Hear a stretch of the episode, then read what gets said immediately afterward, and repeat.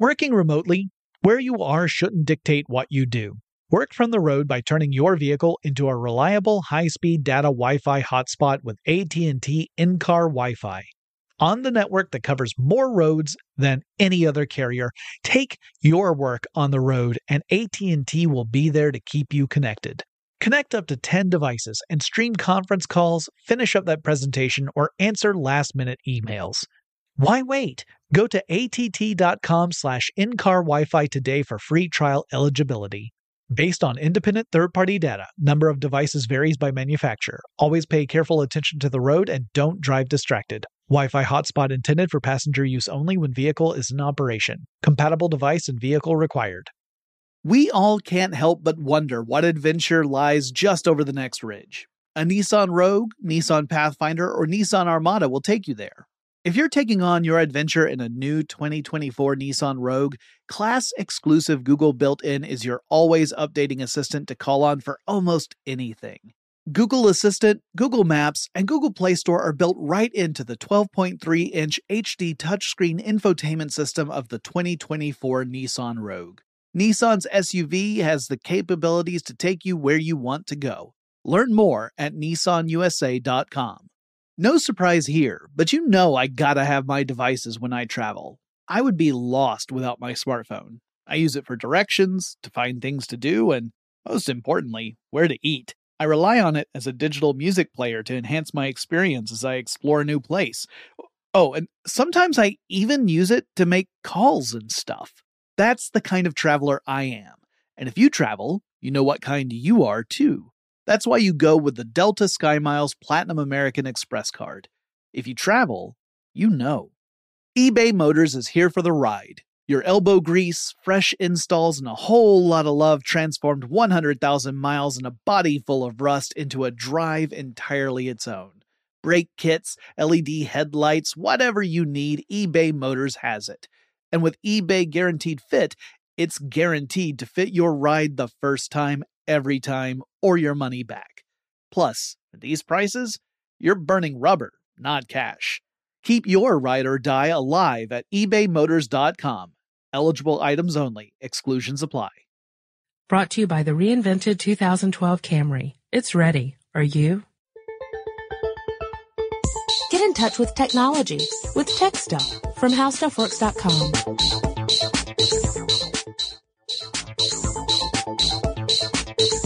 Hello again, everyone. Welcome to Tech Stuff. My name is Chris Pollette, and I am the tech editor here at HowStuffWorks.com.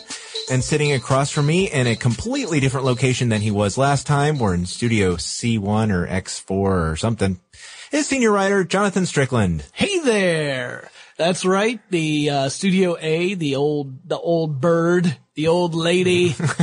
she's uh she's go undergoing a bit of a of a of a renovation, uh, a complete teardown and reconstruction phase, and is going to be bigger and badder than ever once uh, the six week period is up.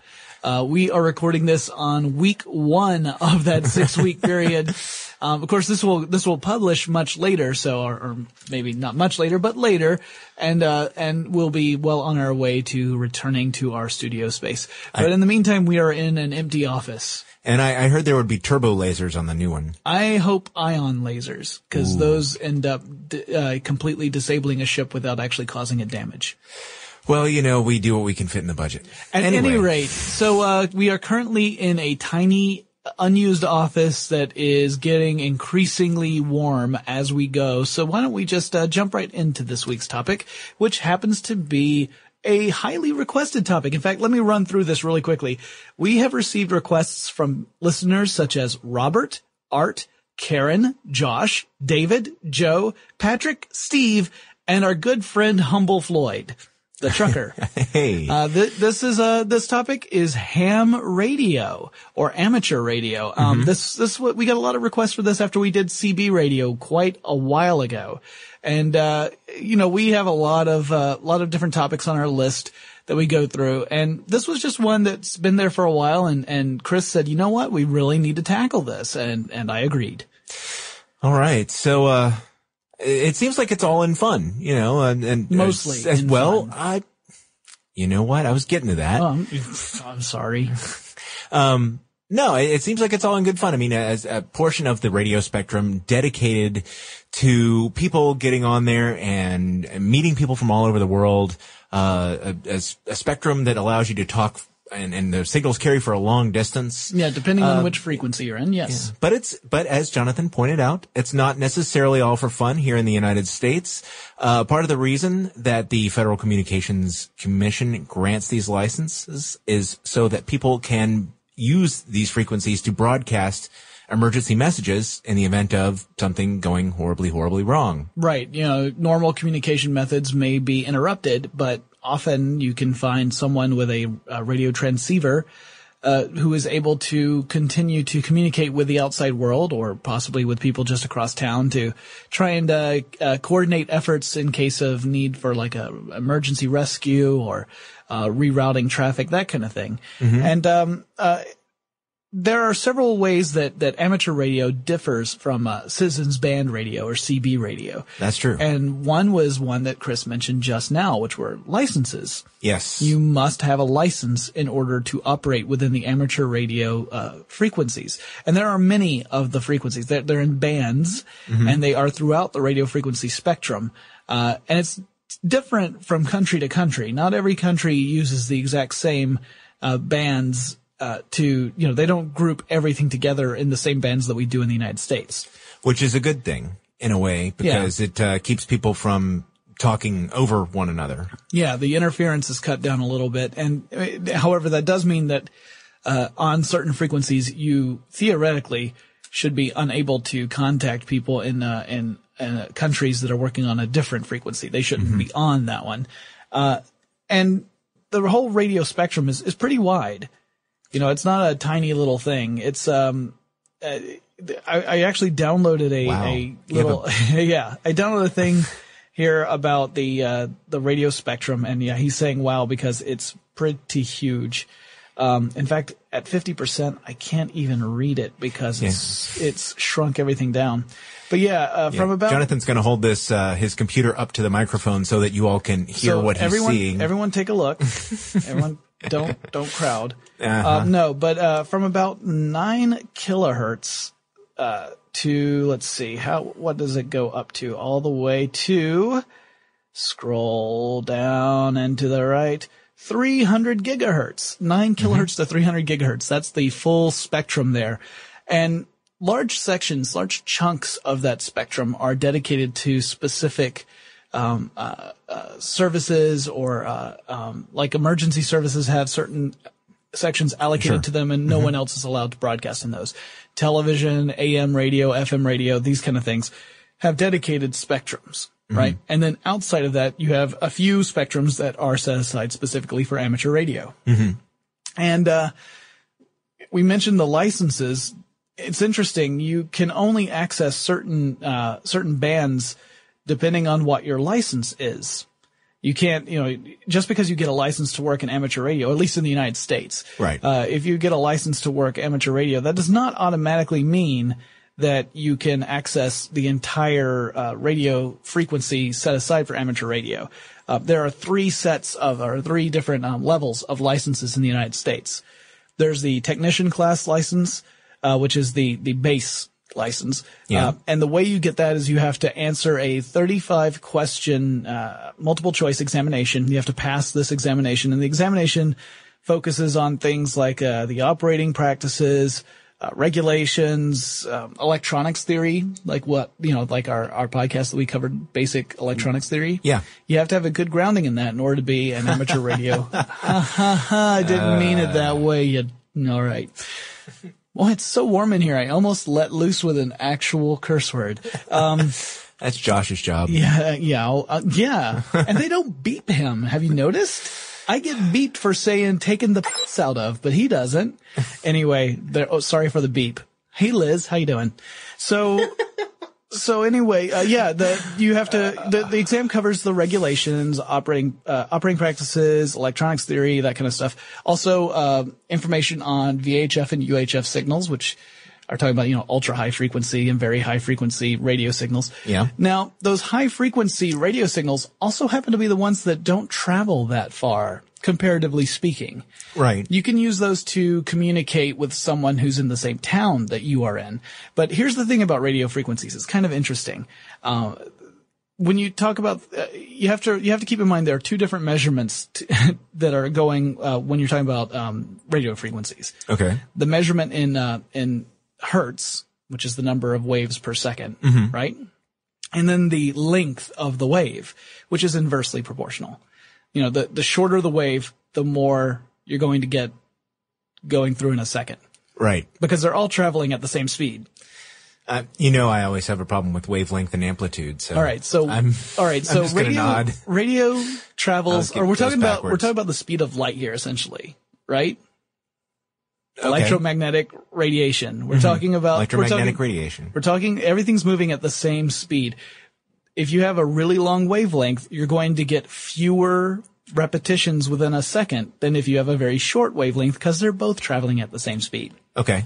All right. So these high frequency uh, radio waves happen to be very, very short, and um, and so they they don't travel that far. And the reason they don't travel that far is because the long waves have the benefit of being reflected by the ionosphere.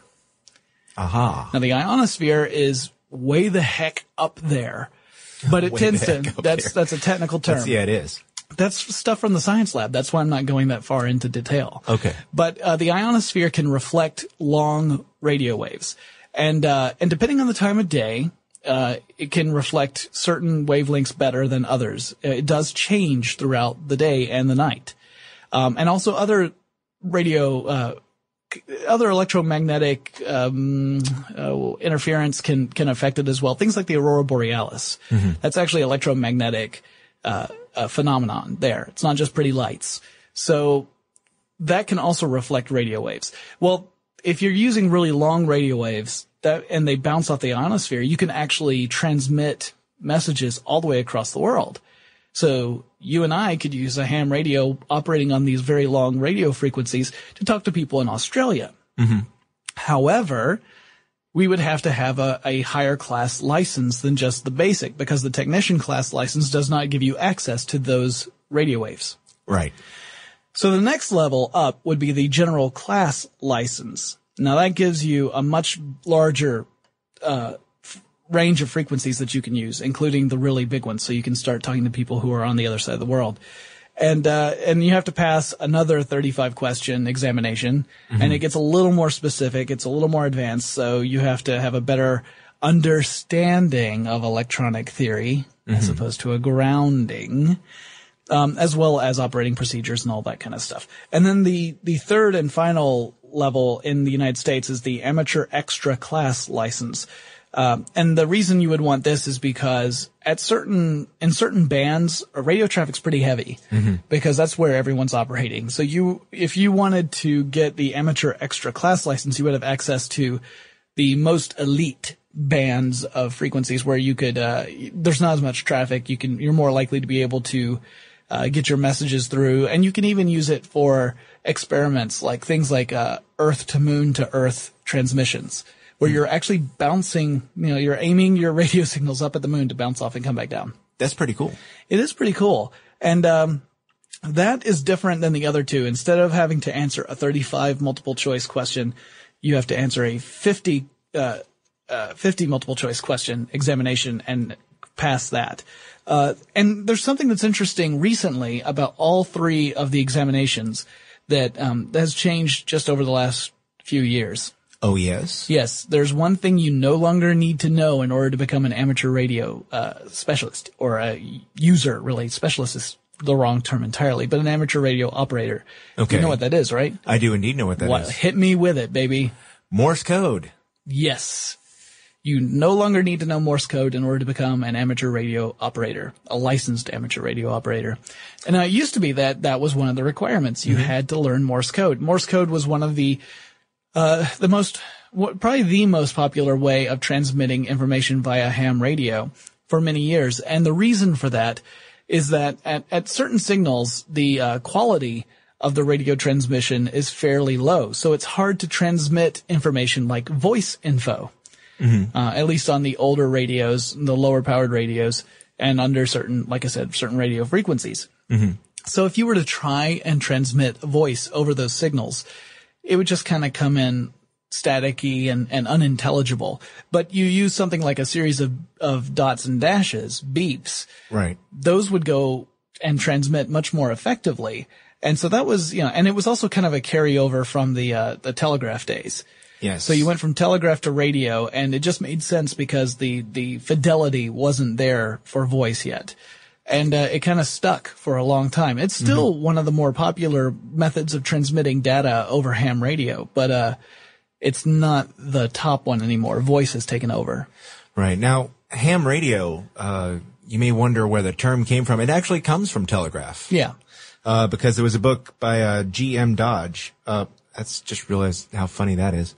Um, called the, uh, the telegraph instructor. And in it, uh, the author identifies a ham as, uh, someone who's a really bad telegraph operator. Um, and in the days when everybody was sharing a frequency, some people would come in more, um, intensely than others and they would be able to talk over everyone else because they had a stronger signal. Well, um, those people were identified as hams because they were basically stepping all over everyone else's conversations. And, uh, the people, those people, um, were, you know, the type of people who were taking that as a badge of honor and, uh, not, not that they were taking their behavior as a badge of honor, but they thought, uh, uh, they sort of basically latched onto the term and said, yeah, you know, we're amateurs. We're, you know, DIY radio operators. We're gonna, you know, this is what we're calling ourselves. And it basically doesn't have that meaning now, but, uh, it did at one time. Yeah, it, it sounds like it was actually pretty pretty uh, similar to the theatrical use of the word ham. You know, that would be someone who steps all over everybody else in an, an attempt to uh, get all the attention. I could think of someone on this podcast who fits that description. Boy, are my ears burning for some reason. uh, and you know, I mentioned earlier about the, no. the really long radio waves being bouncing off the ionosphere. Yes. I, I, I meant to mention this too. I'm sorry that I didn't, but that the shorter waves, uh, they are either absorbed or they actually pass through the ionosphere and go out into space. So that's the thing is these radio waves aren't, uh, it's not that they, you know, peter out. It's, that's not the case. It's not that that's why they're not getting to the other side of the world. It's because instead of bouncing around the uh, atmosphere and back down to the earth, to the earth, they actually pass through the atmosphere and keep on going. So people who are in that, that first class of, uh, of amateur radio operators are technically sending signals out into the ether toward aliens who will eventually come and either, uh, ask us where all the cool ham operators are or they will eat us. I'm thinking the latter. Me too. So, um, speaking of, never mind. Wow. I don't know where you were going. No. I'm not sure either. All right. Um, so one of the really cool things about this is the fact that it is very, uh, a very DIY sort of hobby. I mean, you can, you know, take your license, test, get your license, go ahead and, and buy a radio, or you can build one yourself. Yeah, this is another way that this is different from CB radios in Yeah. that, you know, with CB radios, you, you can't build your own citizens band radio. Nope. Uh, you have to purchase a licensed one. Um, although we did get that one email about how you can, you can kind of, uh, uh, get around that. But in general, you're supposed to, to buy a licensed radio for CB radio as opposed The to rules Yeah. say, Now, that's different for amateur radios. Yeah. They, amateur radio operators can uh, create, take up the hobby of building their own radios Mm-hmm. and then using them to, to transmit and receive uh, uh, information. And um, which, uh, which I guess explains why you need the, uh, the electronics theory in the test. yes, and they can be much more powerful Mm-hmm. than CB radios could. I think CB radios were limited to some crazy thing like five watts, Mm-hmm. but amateur radio is fifteen hundred. Wow. So that's, that's pretty a- significant. Yeah, a pretty big difference there. And uh, now, and amateur radios come in all shapes and sizes. You can find some that are little handheld devices that you might tune to a repeater, so that Mm-hmm. you send your signal to the repeater, and the repeater uh, receives signals through one frequency and transmits them through another. And uh, then essentially, uh, will you know, it kind of boosts your signal. Yeah. Um, or you could, uh, uh, you could have a, a, an amateur radio that's huge. I remember reading one thing saying that it could take up half an attic where you've got this enormous, uh, amateur radio station um, in order to uh, to uh, transmit and receive signals. And um, and every single amateur radio operator gets a call sign. And unlike CB radio, where you can pick your handle, uh, these are call signs that are assigned to you, and it all depends on where you live, what country you're in. You know how each country has its own uh, method of assigning these call signs. Uh, in the United States, the call sign has a prefix and a suffix.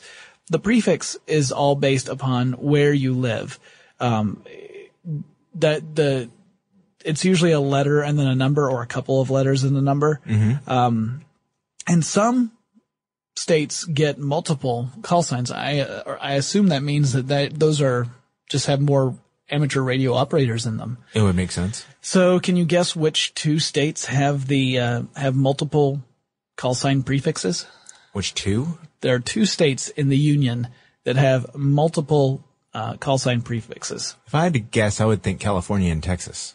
You are so wrong. Wow, really? Alaska and Hawaii.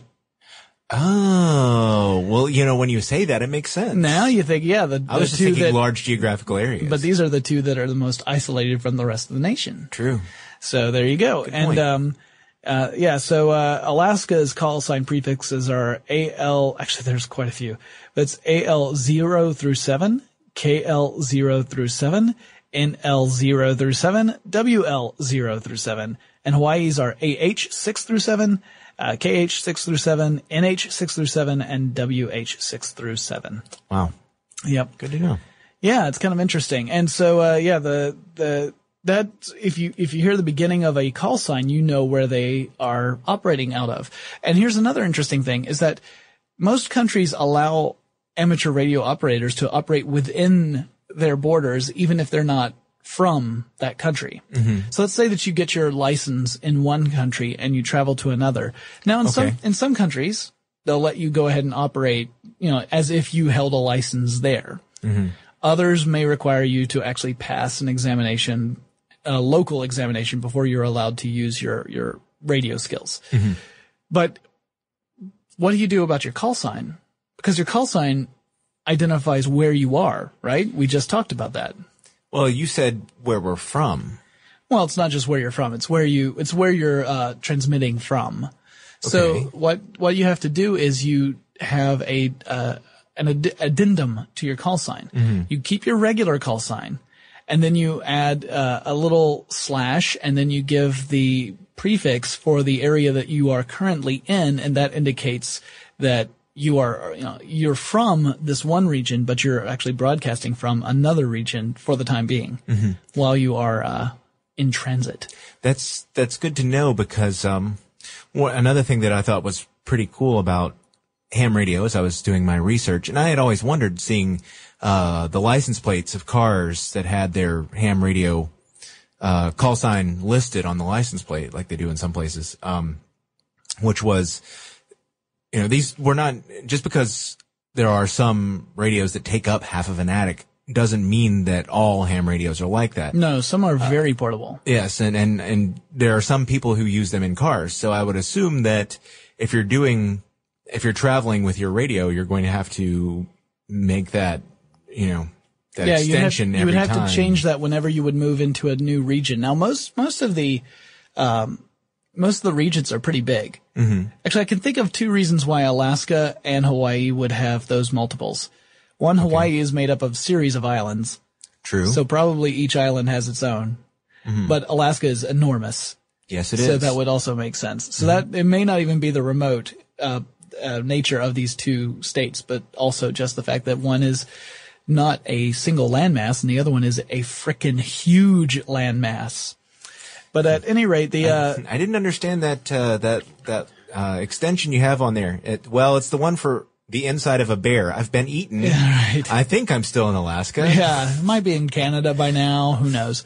Uh, but yeah, the way the way the uh, the way you would say it is you would give your normal call sign, and then Yeah. you would say portable, which indicates that you are on the move, and then you would give the prefix for whatever region you were in. Okay. And like I said, most uh most of these call signs cover a fairly large area, so it's not like if you went from one state to another, you would necessarily have to change. You might have to go two or three states before you are in a new call sign area. Right, right.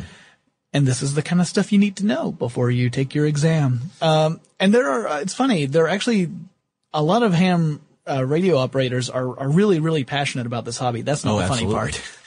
I mean, it's, it's, that makes sense, but Yeah. yeah, they're very passionate about it and they're very eager to share their knowledge.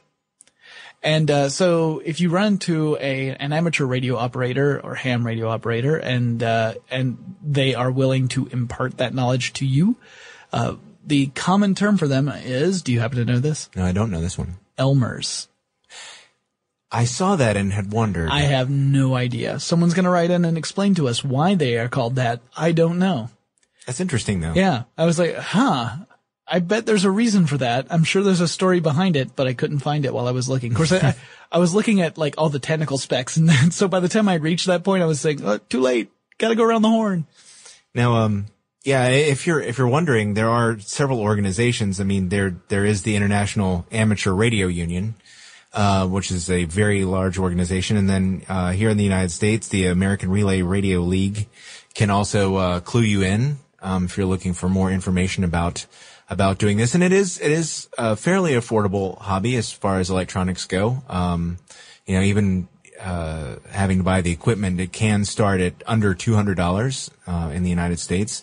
So that's that's not terribly expensive um, for a you know uh, sort of out of the way, you know, not on not on the store shelves at Walmart sort of piece of equipment. So that's um that's pretty cool. It's not a terrible uh, barrier to entry. Yeah, it's definitely it's it's kind of got an old school appeal to it. Yeah. I mean, I think unfortunately, I would say the the uh, rise of the World Wide Web has taken a lot of the appeal of of ham radio out for anyone other than radio enthusiasts, because the web has made it very easy to make contact with people on the other side of the world.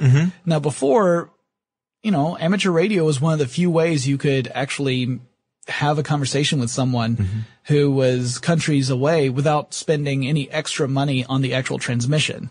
Yeah. You didn't have any long distance phone charges or anything like that. You didn't have to send mail and wait forever for it to come back. You could have a real time conversation with someone. And, uh, and, and it didn't tr- cost you any more than what you had spent on your uh, examination and the equipment you were using. That was it. But, um, the web has made things so much easier that and that people who are still interested in radio, of course, they, they haven't lost any passion for the for the hobby. But it's I think it's probably harder to get people into it. Well, on the other hand, though, if it's something that, uh, and you know, it's, it's this way with just about any hobby that I've encountered. You know, there are always people who really enjoy the exclusivity of it. Right. And I'm sure for those people who like the uh, the idea that they are doing something that few other people are doing, Well- you know, just enough to have a conversation with, that's probably going to be an appeal to some people that dedicated to you know keep the activity alive and Yeah. keep keep interest up in it. And it's definitely a skill set. I mean, it's Oh, not, yeah. you know, building a radio requires a lot of skill and operating Morse code and understanding Morse code requires skill. And, and, you know, they have competitions. Uh, there are ham radio competitions that are pretty interesting where within a certain given amount of time, you have to collect, um, as many call signs as you possibly can, verified that you have collected these call signs. And usually it's uh, an international thing where you're trying to collect call signs from across the world. Yeah, that's the uh, DX competition. Yeah, yeah. And so you, you have to try and collect as many as you can. And, and, you know, they have to be verifiable. You know, essentially you're going to have to appear in someone else's book to, to show that yes, you did actually make, you can't just write call signs down at random. Um, and we should also mention, I'm surprised we've gone this long without mentioning it. We've talked about Morse code and we've talked about voice. Those are not the only two methods of uh, communication you can, you can, uh, send through amateur radio That's true. There's That's true. more. Yeah, like Ye- television. that's true. You can actually use some of the uh, spectrum to send amateur TV to people. Now, granted, th- these don't tend to travel that far, so you tend you tend to s- display it to people who are in the area. But it's, Mm-hmm. it's like creating your own public access, Yep, and there's a packet Yeah. and radio teletype. right? So packet packet information would be like the internet. I mean, this was this. We can thank uh, Kahn for this um, about the uh, Kahn. Yeah, I, Uh, I he uh, for that. It's very cold in radio. um, he, uh, no, we're, Kahn and, and Cerf, you know, Yes. the the fathers of the internet or, or people who worked on ARPANET and then continued to work as ARPANET uh, uh, sort of made way for the internet. Um, one of the one of the uh, networks that got pulled into the internet was the radio network. Mm-hmm. And once you were able to send packets, data packets through radio frequencies, that became an actual part of the internet. So when you think internet, I mean, we almost, I tend to think of the internet as computers and uh, smartphones now, things like that Yes. devices that send data like that in that method. But really, there's a, a radio element to it as well. And, and amateur radio operators can use packets and send, send data through the radio. And, uh, the, the, the radio teletype that you mentioned used to have to have really specific equipment to use that. You know, you had to have a big teletype machine. Right. Like the uh, like the ones you used to see in the newsroom. Yeah, like the one that's uh, featured in the Boomtown Rats song, I Don't Like Mondays. Yes. Anyway, so, uh, Wow. I had to think about that. Yeah, it took it. It's the very first line. Uh, it's, it's kept so clean and it types to a waiting world. Uh, so, uh, yeah, you used to have to have these big machines. Now you can use software on the computer and, uh, and have, have your computer hooked up to a, a transceiver and the computer acts as the, the teletype machine and you can receive and send messages using radio teletype. And, uh, then there's the, the PSK delivery as well. So we, we had to mention that because otherwise someone would write in and say, Hey, you know, you talked about voice and you talked about Morse code, but there's more to it than that. And there is. And uh, and people are using light. Yes, I saw that. as a way of LEDs. com- yes, LED communications, uh, essentially to to deliver the same information. And it, you know, as long as you have line of sight, uh, the LED is able to uh, transmit the signal that way rather than uh, the traditional way. So Yeah, that's true. I'm like, how do you call that radio still? yeah, I know. That's, that's photonic, man. Yeah, and I really wanted to get into that more, but uh, we're running out of time. Yeah, we're running out of We time. to We're running out of revisit it. time. And you know what? I, I read, I read that same article, but I need to read it. Yeah, I want to. I want to get it before I try to explain it to someone else. Yeah, because So- that was one of those where I'm like, this is really super cool, and I just barely understand it. Well, uh, I hope that that was a good little discussion on ham radio. There's so much more that we can talk about, and like we said, every single nation has its own frequencies and its own uh, licensing procedure. But if you're interested, there are lots of uh, websites out there that can direct you to Mm-hmm, Uh, to resources to become an, an amateur radio operator. And you're sure to find an Elmer who's willing to, to talk to you about it. Oh, sure. Who's excited about it to uh, to mentor you in that. So moving on, I wanted to talk very quickly Uh huh. about a little listener mail. This listener mail comes from Kevin from Peoria. How are things in Peoria? Peoria today. There's a folk song. Okay. He says, Hello, I just had a quick comment. Chris had mentioned in your last podcast about microwaves how much he hates microwaving bread, and I completely understand. Here is a tip that my fiance taught me. First, thoroughly wet down a paper towel and then unravel it. Next, wrap your bread, works particularly well with breadsticks, in the wet paper towel. Microwave for 15 to 20 seconds, and then carefully remove and discard the very hot paper towel. Then enjoy the soft, warm bread stuff. It stays soft and warm for much longer than usual this way. I didn't believe her until she did it for me one day, and it worked. Believe me, it has revolutionized my dining experience with leftover breadsticks. Thanks for the great podcast. I especially like the puns. You are welcome, Kevin, and thank your fiance for us for helping us roll in the dough. Oh man. Whackity schmackity doo. I can't believe you just. Never mind. I know. All right. All right, guys, we're going to wrap this up. Uh, if you want to learn more about ham radio, visit our website. It's howstuffworks.com. We've got blogs. Remember, you can check those out. You'll see those links on the right hand side, or you can always just go to blogs.howstuffworks.com if you want a, the direct route. And remember, we no longer do Tech Stuff Live. Tech Stuff Live is on hiatus while we are working on the studio space. Uh, we hope to have something special by the time we get it back up and running. We're uh, we're thinking up ideas right now. If you have any specific ideas you think would be great, email us techstuff at howstuffworks.com, and we will talk to you again really soon. For more on this and thousands of other topics, visit howstuffworks.com. And be sure to check out the new Tech Stuff blog, now on the How Stuff Works homepage. Brought to you by the reinvented 2012 Camry. It's ready. Are you? Does money stress you out? Let Facet flip your financial chaos into clarity. Finding Facet immediately put us at ease. Facet's innovative approach to financial planning ensures your money works as hard as you do, enabling members to experience the joys of having your finances in order. And That makes us Facet for life now, I guess. Visit Facet.com, F A C E T.com to learn more. This ad is sponsored by Facet. Facet Wealth is an SEC registered investment advisor. This is not an offer to buy or sell securities, nor is it investment, legal, or tax advice. These testimonials are from current Facet members who are not compensated. All opinions are their own and not a guarantee of a similar outcome. Saturdays are for sunshine, especially for your ears. With another election, ongoing wars, and natural disasters, we know the news can be a lot to take in. And we're determined to share the bright side of humanity. Every Saturday, take a breather from the headlines and hear all the uplifting happenings across the world with Five Good Things, a new weekend edition of CNN Five Things. That means you can find this goodness in the same feed as Five Things. Listen to Five Good Things on the iHeartRadio app.